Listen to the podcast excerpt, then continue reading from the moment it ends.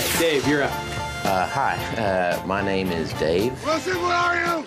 Wilson! Just what do you think you're doing, Dave? We're going for a price on Wilson. Open up the door. It's Dave. Who? Dave. Hey, Mr. Wilson!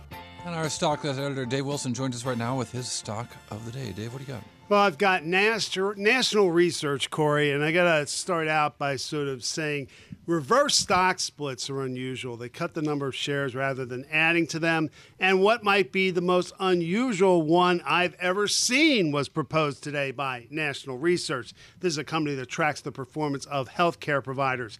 National Research has two classes of shares, and both have traded publicly for almost 20 years. Class A stock, whose ticker is NRCIA, has only one one hundredth of a vote per share.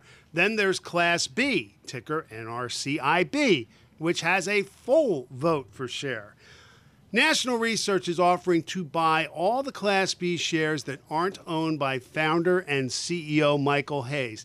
Now, get this the proposal calls for a one for 1,764,540 reverse split. That would leave Hays with one share, and the company would spend about $95 million to buy out other Class B holders.